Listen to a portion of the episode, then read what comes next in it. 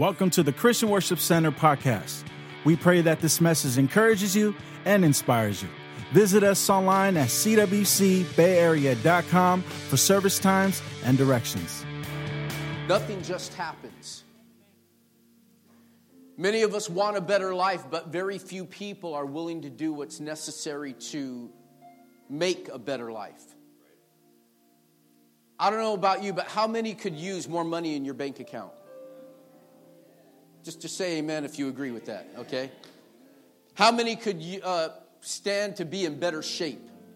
Say amen, okay?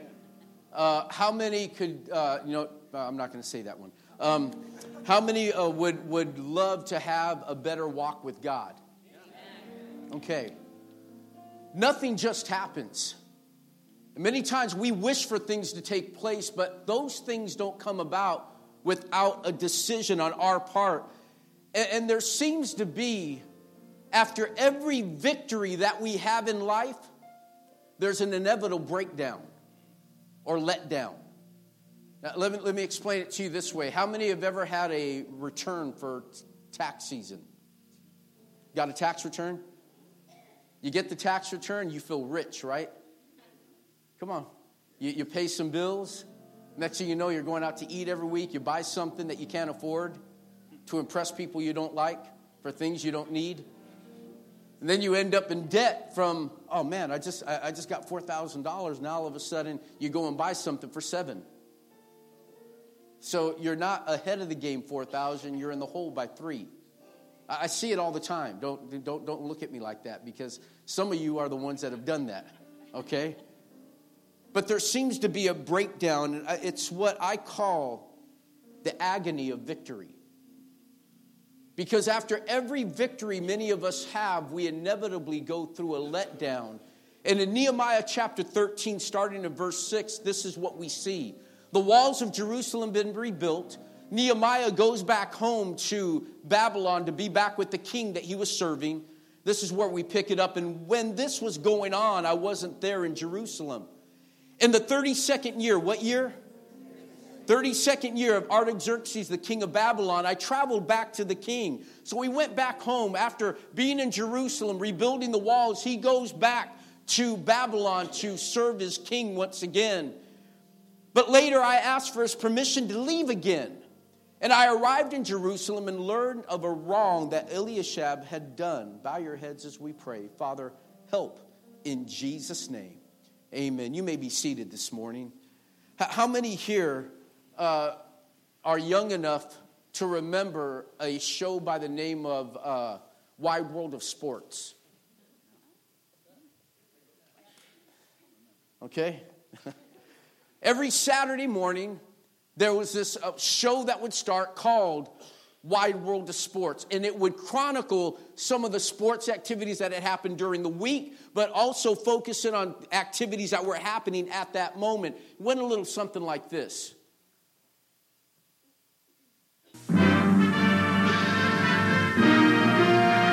I know you remember some of y'all. Spanning the globe to bring you the constant variety of sport, the thrill of victory, and the agony of defeat. The human drama of athletic competition. This is ABC's Wide World of Sports. Now, I want you to see something here. On that clip, throughout the years, or the many years that this thing ran, you will see the thrill of victory change. Sometimes it'll be a, a car driver, sometimes it'll be a weightlifter, sometimes it's a boxer. So the thrill of victory was always different. But, dude, the agony of defeat was always the same dude flying down on his skis and wrecking. And I don't know about you, but I would have hated they, they actually did an interview with this poor dude. That his whole life, every Saturday morning around the world, people watched his one moment of failure. He goes to the Olympics, and at the Olympics, he ends up blowing it and has a major catastrophic wipeout that is shown every Saturday for years. I don't know, how many of you ever made a mistake? How many have really made a mistake? How many are glad they didn't videotape that mistake? And, Pastor Ray, and that they actually showed it every Saturday morning to a group of people every Saturday to use you as the example of the agony of defeat. This poor dude, that, that's what his life was, his, his whole life was the agony of defeat. But I want to talk to you about not the agony of defeat, but the agony of victory. Because in every one of our lives, it's after we have a victory that we end up settling for a major loss. It's after every breakthrough that we end up, and I'm talking for myself, after all of a sudden I go on this major workout, this binge to get in shape, the moment I lose weight, the moment my pants start feeling looser, the moment I get a cut in my arm I didn't see earlier, it's all about, hey, let's go out to eat. It's all about foster freeze. It's all about, uh, you know, and I end up blowing it until that cut disappears. All of a sudden, that weight that I lost comes back. And so we end up, after every victory, we end up in trouble once again. Whether it be financially, whether it be relationally, because many individuals, and we're going to talk about this today, Nehemiah chapter 13, verses uh, 6 through 9, we see progress take place. Everyone say progress. They, they rebuild the walls. How many know that's a huge accomplishment? Walls that have been destroyed for 125 years, 120 years are rebuilt. The temple that was destroyed, they rebuilt. The Word of God is reestablished. They stand there, and Nehemiah, uh, Ezra stands up and reads the, the, the Torah. And as he reads it, everyone, over a million people, are standing up listening to the Word of God being read, and they're crying as they hear the Word of God read for the first time in centuries, in, in generations. Now, I want you to see what takes place here. Nehemiah returns to the king. And when he returns to the king, he finds out some stuff going on back in Jerusalem that shouldn't be going on. And he returns home because of that. You see, many of us, listen carefully, many of us are really good at crisis management. How, how many good crisis managers are here right now? You do, you, you work better under pressure. You, you work better when, thing, when, when in, in rising up when things have fallen apart. Come on, somebody. Some, some of you guys are really good at that. Really good. You're, you're great when things are bad. You're, you're, great, you're a great rebuilder. The problem is this many of us are really good at putting things back together. You know, when we're, you're, you're great at marriage when the husband is about to leave. You're great at marriage when your wife is about to leave. You're great financial manager right on the verge of bankruptcy. Come on. You're really good at getting healthy when you find out that you're going to have to start taking, you're, you're pre diabetic. Come on. And so we're only good when a crisis rises up, but we cannot handle success. And there's some people that are great at getting out of crisis, but they're terrible at celebrating when everything is good. They don't know how to handle success. And this morning, I want to talk to you and I want to challenge you on how to handle success. Because many of us operate in life to the, we're, we're always on the verge of trying to fix things, and we're better when things are falling apart. So when we do better when we're fixing things, but we don't know how to handle when things are good. That's not what God wants for your life. God created you to succeed. Say it again, Pastor. God wired you for success. When God blew his breath into you, he literally shared with you the bloodline, the DNA of a champion. It is in you. It's who you are. It's not what you want, it's who you are. And so we have to learn how to handle success. Somebody say amen. And so, first thing I want you to see is this, and we find this going on. I'm not going to be long today, but I want you to see this. Number one, you got to watch out who you hang out with. Now, now, that is simple. They used to say, you know what, show me who your friends are, and I'll show you who you are.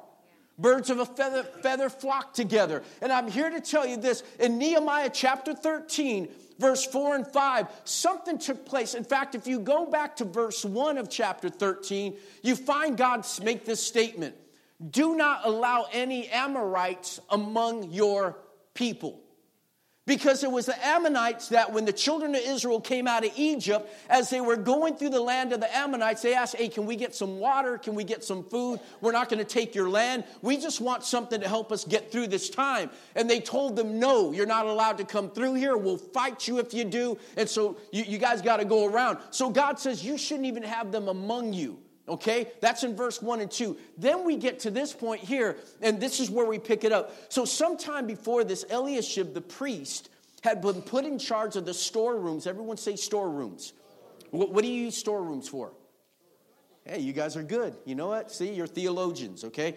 Storerooms in the temple of God. So, they're storing stuff where? Where? Storerooms where? Come on, work with me. Work with me. Okay? So where, where is it? We got storerooms where? In the temple. You got a temple. Inside the temple are storerooms. And so he takes the storeroom. He was close to Tobiah. Everyone say Tobiah. You remember this dude? What, what do we remember about Tobiah? His name literally means pagan.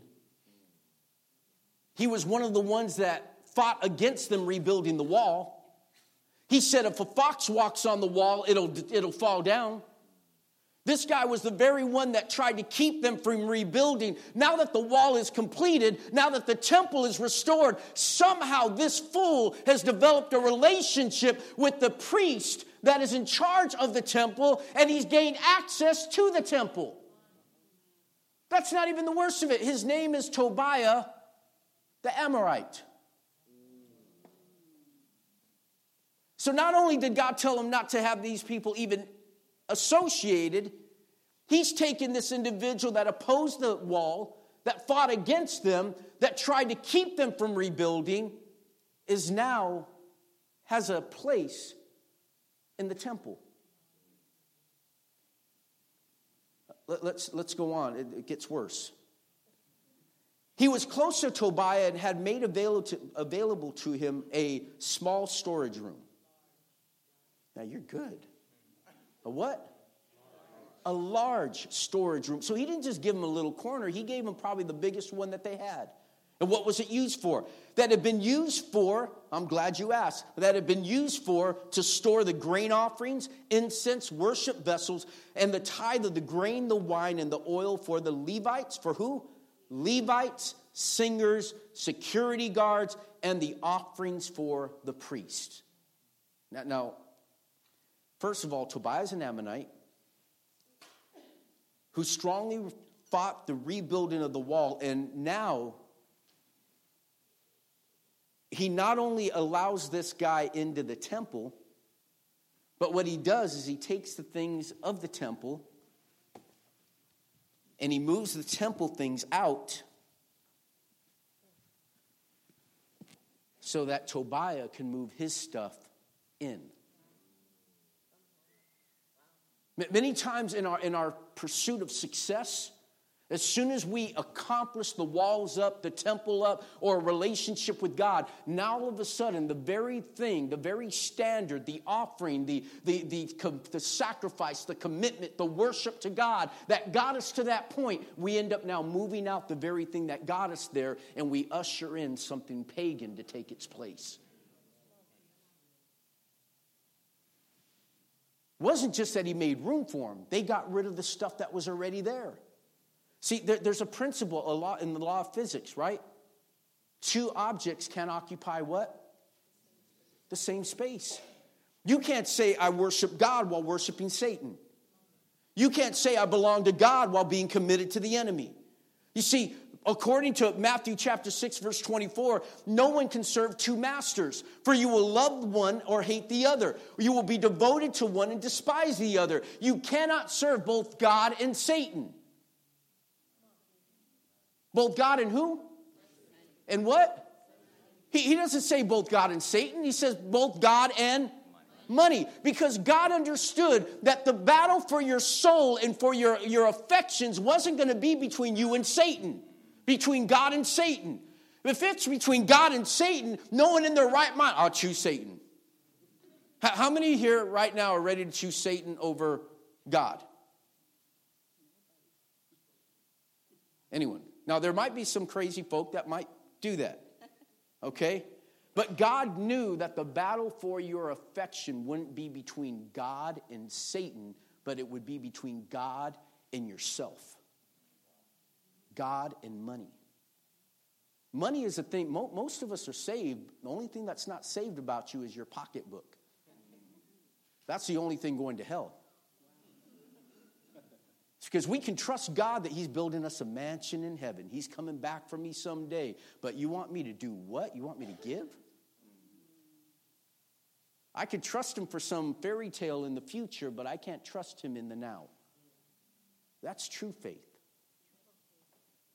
Now, what they do is they empty out the temple to put in, put in things from Tobiah. Look at 2 Corinthians 6:14. Don't team up with those who are unbelievers. How can the righteous be partner with wickedness? How can light live with darkness? Now, what he does, he, he, he comes in and he allows, Eliashib allows, he's in charge of the temple, allows Tobiah to put his stuff in the temple of God. 1 Corinthians 15 uh, 33 says this Don't be misled. Bad company corrupts good character. Don't tell me you love God. I can see by who you're hanging out with. I can tell that the things that you're doing are based. You, you say, I belong to God, but you got, you know what, God, I've given you all of my life except for this one room.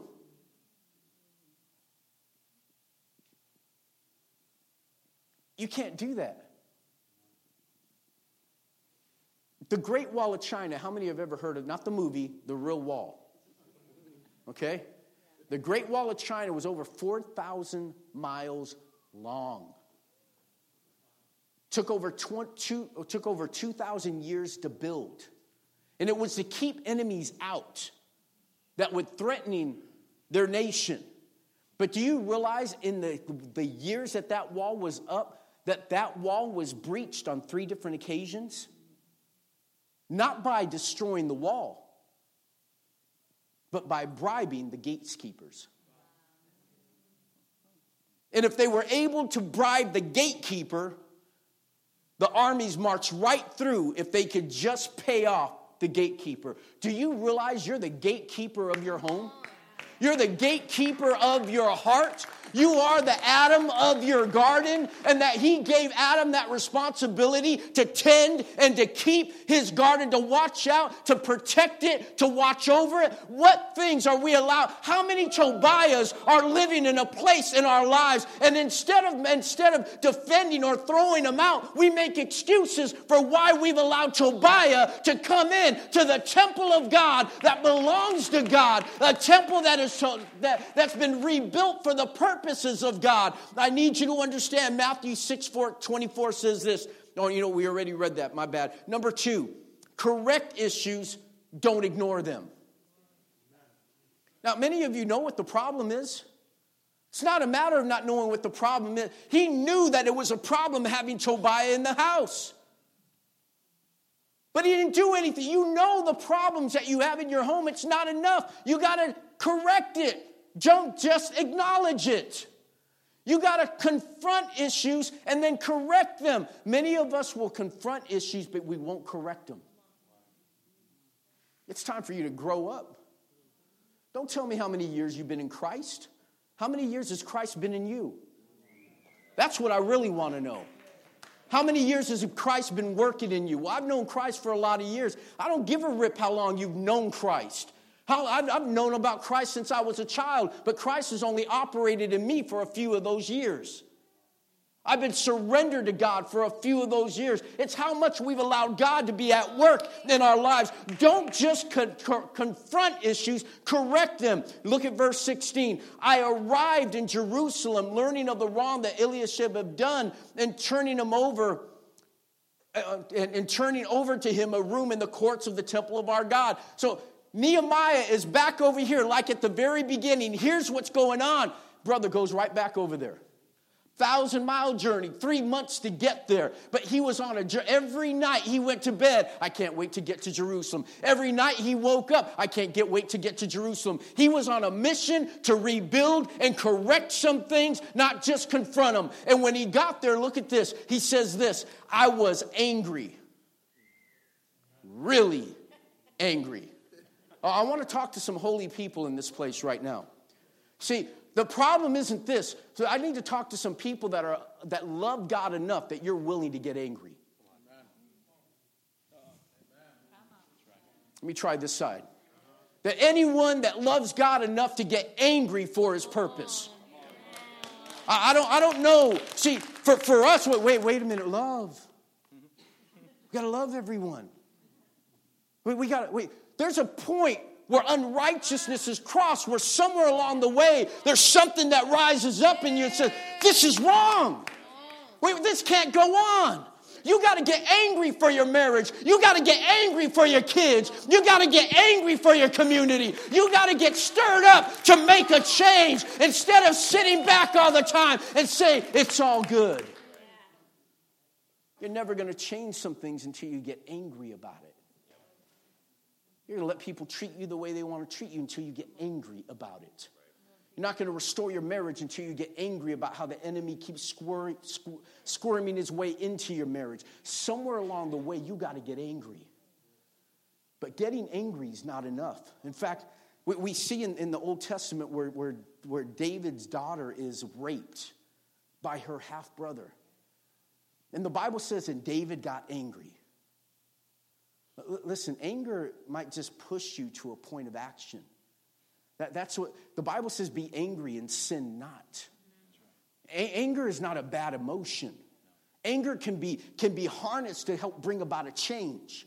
Anger, we, I'm tired of our family not getting by, struggling financially. That anger, that frustration can get you over the top to, to motivate you to get better educated, to start a business, or to do something different. But that very thing, I need you to understand that it's not enough just to get angry. We don't see anywhere in the word where David brings his daughter over and says, Sweetheart, I'm so sorry for what happened to you. He never confronted the issue, he never dealt with the issue. You, you can't just confront it, you got to correct it. He never talked to his son and said, Dude, what you did was wrong. And deal with this son. He never talked to him. He just said, he just he, he didn't even deal with it to the point where his other son kills his son because dad's not doing anything about it. And so instead of dealing and confronting with that, he sends his son away. Ignoring issues doesn't solve them. You want to be successful? Learn how to confront and correct issues in your life. Someone say amen. amen. Now, number three, everyone say number three. Stay with me here. We're going to close, okay? identify what you prioritize. Now, I, I, hear so many people talk about what their core values are. See, core values must be emulated, not just expressed. This is what I believe in, but you're not living it. That's not a core value, it's just a statement. It's just something that you, you, you repeat, but it's not something you really believe. 1 Corinthians chapter 6, worship team, if you'll help me. Verse 6, uh, chapter 6, verse 19 says this do, do you not realize that your body is the temple of the Holy Spirit who lives in you and was given to you by God? You do not belong to yourself. I want to take this a bit deeper right now, okay? You got you got you got Tobiah who comes in and moves these things into the temple of God. Let's get rid of that temple. You're the temple. You're the temple of the Holy Spirit. And there are things that Tobiah is not bringing in, you're bringing in. Things you're allowing to come in, and you're moving out the things of God. You're taking those things that belong to God, and you're coming over here and you're throwing away the things that belong to God to make room for your crap. Because it was the things of God that opened the door to your success to begin with. And now that we get successful, we begin to throw out the very things that God blessed us with. He blesses you with the family, blesses you with the job, blesses you with the house, blesses you with the car. And now all of a sudden, those spaces of prayer, those spaces of dedication, those places of worship, the place of giving, those places that belong to God, we put other crap into instead. No longer dedicated to God. We move our stuff into a place that was dedicated and belonged to God. I love what Nehemiah does in verse 16. And Nehemiah threw out, it should be actually 13, not that's the wrong address, 1316. And threw out everything. He got angry, then he threw out everything. Someone say everything. That was in the room into the street. All of Tobiah's stuff. You catching this? Nehemiah, we, we would have, I don't know about you, but most of us would have pulled this number. Hey, um, Tobiah, hey, bro. Um, listen, there's been some confusion. Don't know how it happened, don't know how our wires got crossed.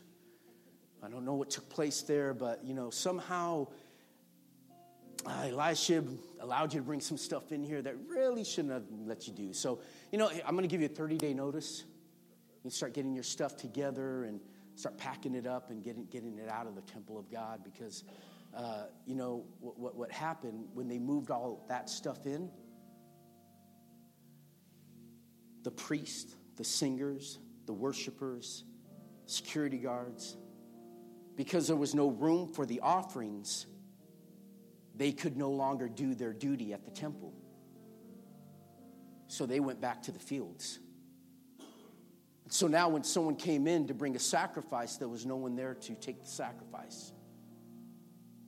They went to worship, there was no music, no song. They came to get prayed for, there was no priest, no one to stand in the gap between heaven and earth. There was no one there. Because when they filled it up with their stuff, there was no more provision for God's presence. What am I telling you? When we begin to fill our lives with things and put things in our lives that belong to God, then when you need the priest to stand in the gap on your behalf, there's no priest there. There there's no one there to stand on your behalf. I love what Nehemiah does. He goes, doesn't ask permission. Brother just starts throwing stuff in the street. Just, mm. you know what? You, you, some of you right now are thinking, I got to get some things right, but I got to talk to this person. You don't got to talk to anyone right now. You just got to start throwing some stuff out into the street. You got to start clearing out that space that belongs to God. You got to start separating those areas of your life that belong to God that you've allowed Tobiah to move into. You got to separate. What did he get rid of? Everything. He got rid of everything. Do not compromise the space in your life that belongs to God. Do not give to the enemy that space that belongs to God, that time, that worship, that heart, that commitment. Don't give to a man what belongs to God. Don't give to a woman what belongs to God. Don't give to Macy's what belongs to God. I'm here to tell you today that it's important that you begin to recognize what God's place is in your life. Verse, thir- verse 9, he says this of chapter 13 Then I ordered that they ceremonially cleanse the room. Worship team, stand behind me quickly. Only then did I put back the vessels of worship in the temple of God, along with the grain offerings and incense. Lastly, they put things back where they belong. Removing them is one thing, putting things back is another. We, we have no problem getting things cleaned out. Come on. We get things cleaned out every Sunday when we come up and we ask forgiveness. God wipes it clean. But it's a matter of you actually taking the steps to cleanse that space in your heart. Dedicate it. First Peter says, Be holy because I'm holy. We have a responsibility to recognize today, but just you must be holy in everything you do, just as God who chose you is holy. Then in the next verse, verse 16, he says, Be holy, for I am holy.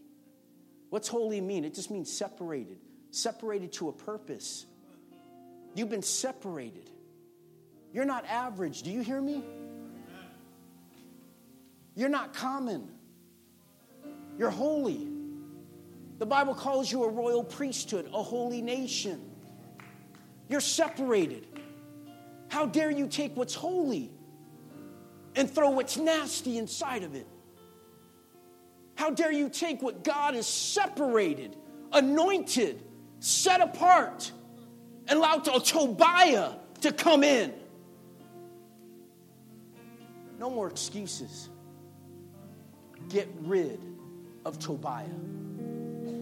Cleanse those areas of your life that you've allowed the enemy to move into. Because the temple isn't a building, it's you. You're all part of the temple of the Holy Spirit. And God's calling his rooms back. You were created to carry his presence, not a grudge. Stand to your feet this morning. Thank you for downloading this message. For more information on our church, visit us at cwcbayarea.com. You can also follow us on Facebook at facebook.com forward slash CWC Bay Area.